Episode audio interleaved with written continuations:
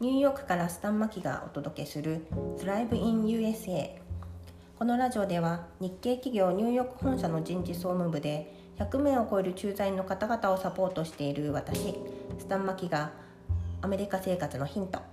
アメリカでの会社員ワーママ生活バイリンガル育児などの情報をシェアしていきます。エピソード3の今日はあのちょうど今朝あのフィッシングメールが届いてでアメリカもですねあのこういったフィッシングメールとか電話の詐欺っていうのがすごい横行しているんですよ。その割にはあのニュースとかではそういった報道ってほとんどないと思うのででもしかしたら気づかずにあのフィッシングや詐欺電話の対象になってこうね英語でこう分からないまま騙されてしまうっていうことがありえるので、うん、あの実際私が勤めている会社の駐在の方で被害に200万円か300万円ぐらいの被害に遭って泣き寝入りするしかなかったっていうケースもありこれはねどんな形で、えー、どんな風にこうアプローチされたら危ないんだなっていうことを知っておけばもうすぐにこうガードを上げてで電話なりメールなりはもう相手にせず、うん、被害を避けることができるので情報をシェアしていきたいと思います。でまあ最初に、まあ、オレオレ詐欺って日本ってあの高齢者の方々がねあの対象になってると思うんですけどアメリカのこの詐欺あの、まあ、オレオレ詐欺じゃないですけど電話詐欺はあのもう誰彼構わず、はい、あのターゲットになります。誰でもターゲットになりうる可能性があります、うん、で一番多いのはあの IRS っていう、まあ、日本の国税庁ですね。からあののその名前を語ってあなたの税金があの未納付分がありますと。でこれをちゃんと払わないと逮捕しますとあのいうふうにあの警察らしい名前とか、うん、あのその電話の相手口がそういう、まあ、そう IRS のえー、人とか警察の人とかを語ってでそれでお金をね騙し取ろうとするのが結構あの多いですね。でこれはねうんとまずこう一番大事なことというか大原則を知ってお大原則を知っておけば防げるんですけれどもこういった税金とかまあ、それこそあのクレジットカード会社とか債券を持ってる人からの電話ってまああのあるかなとは思うんですけど何かそういったこうお金の未払いとか債券の未払いがある場合はあの皆さん最初ね書類であの通知してくるんですよ。電話であの電話してその金額を回収するっていうことはあの彼ら絶対にしませんので、はい、なので電話であのソーシャルセキュリティとか IRS とかクレジット会社とかからあの相手はまあ詐欺ののプロなのであれあの手この手で情報を聞き出そうとしてくるんですがソーシャルセキュリティ番号クレジットカードの番号とあとうんと何て言うんだセキュリティコードか、うん、などを聞き出してくる輩はそれは全部詐欺です。あの一切こうすごいね不安を煽ってくるんですよ。これを払わないと警察に捕まるとかあのこれを払わないと情報をこうよこさないとあなたの資産が凍結されて使えなくなるとか不安を煽ってくるんですね、うん、ただ絶対に電話でそういった情報をあの渡すっていうことはあのないので、はい、そういった電話が番号が電話がかかってきたらもう電話は切ってそのことは忘れてください。本当に何かお金を払わなければならないことはその人の住所に書類で手紙があの書類が送られてきます、うん、なので電話は一切相手にしてこないしないでください。で同じようにねあのテキストとか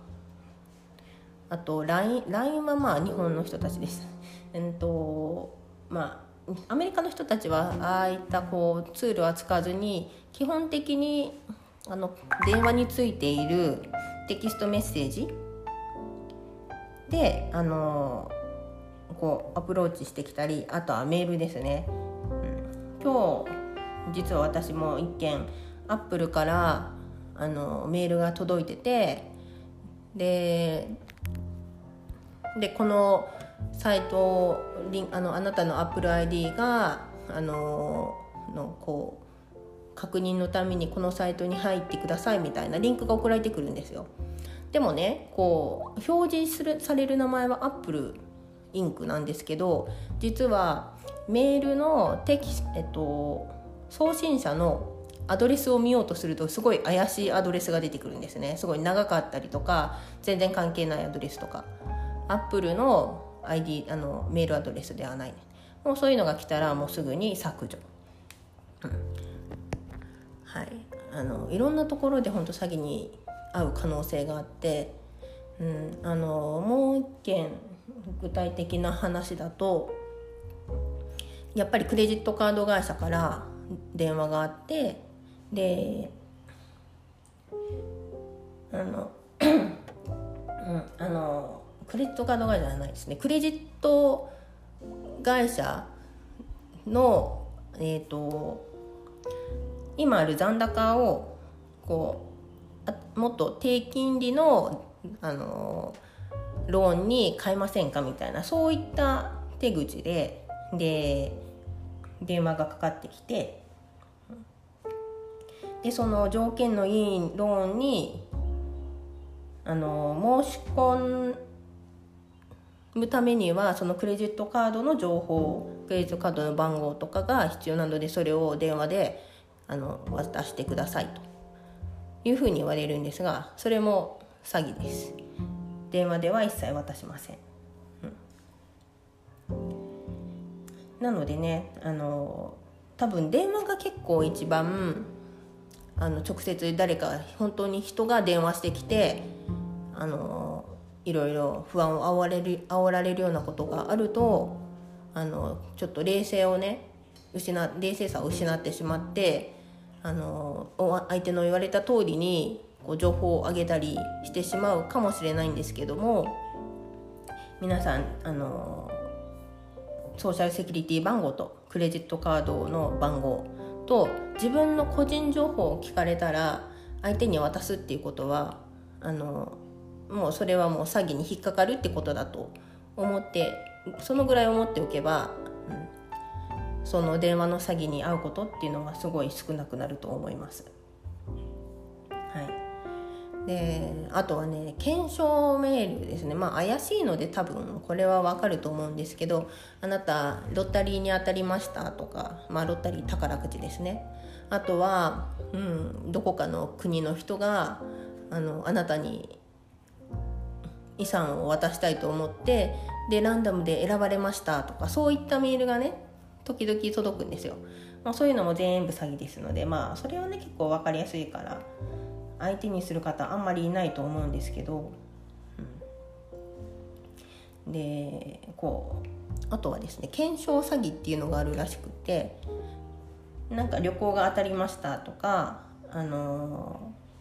何かあなたにいいものを最初こうオファーするんですよ。でそれはこんだけこの小さなお金あんま安いお金であの行ける旅行ですと。なのでこの金額だけ払ってくれればその他はこう事務手数料はあの払っていただきますけどあとはあの全部プレゼントするのでこのお金を振り込んでくださいとかそういったメールとか本当に日常茶飯事に届くのでうまい話には裏があると、はい、思って注意してください。うんねあのニューヨーク歩いてるだけでもいろいろあって私の兄がね以前観光できた時にタイムズスクエアでこうラッパーみたいなあのアフリカン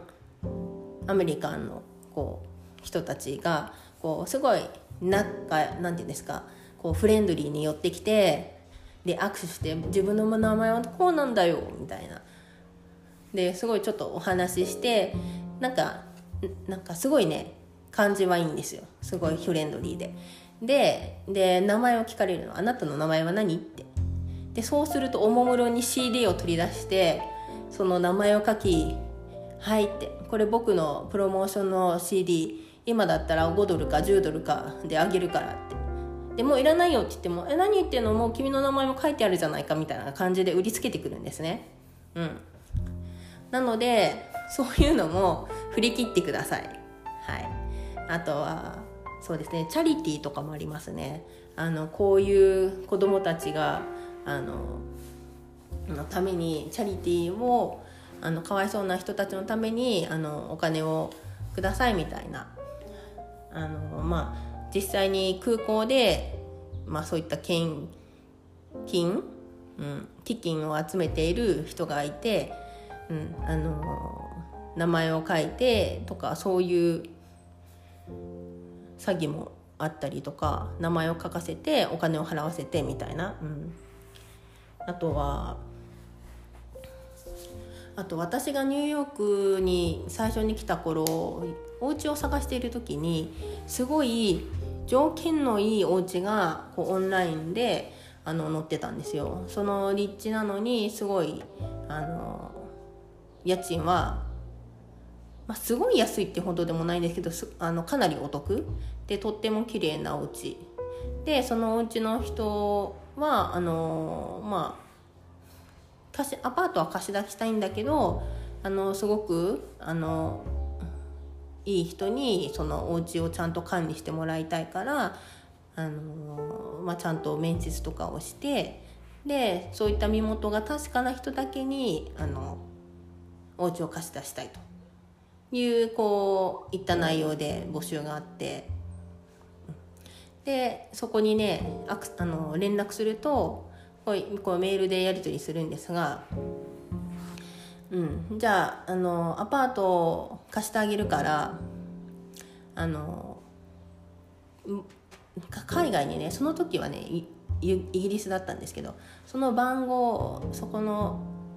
銀行の番号とかが送られてくるのでここにその鍵の交換のために300ドル送ってくださいとか、それであのお家の中を見あのそうお家の鍵を送るからってお家そのお金を送ったらお家の鍵を送るから先にお金を300ドルとかそんなに大きな額じゃないんですけど振り込んでくださいっていうふうに言われるんですね。あのそれで振り込んだらアウトですねもうその後全くあの相手は何も言ってこないです。でこれはニューヨーク領事館のサイトにもその頃掲載されてましたね。うん、なのでねこうアメリカにも、まあ、日本と同じかそれ以上に、えー、あの詐欺でお金を騙し取ろうとしてる人たちが横行しているのでアンテナを立ててソーシャルセキュリティ番号とかクレジット番号とか自分の個人番号情報とかを聞かれても渡さない、うん、むやみにこうフレンドリーに寄ってくる人もあの信用しない。あとはうまいなんかこうすごいいい話があっても疑って、うん、あんまりそういったことはないので本当に。であのー、注意深くアメリカ生活を送ってなんか泣き寝入りするようなことにならないように皆さん、うん、あのガードをね張り巡らして生活してください。はいちょっと長くなっちゃいましたけれども今日のラジオはこのくらい以上です。うんはい、このラジオではこういったアメリカ情報とか生活のヒントなどもお伝えしてますのでよろしかったらえー、お気に入りボタンを押して、えー、いただけると嬉しいです。で毎日、えー、平日の、アメリカ東海岸時間の朝8時にあのこのラジオを配信しますのでどうぞよろしくお願いします。それではまた。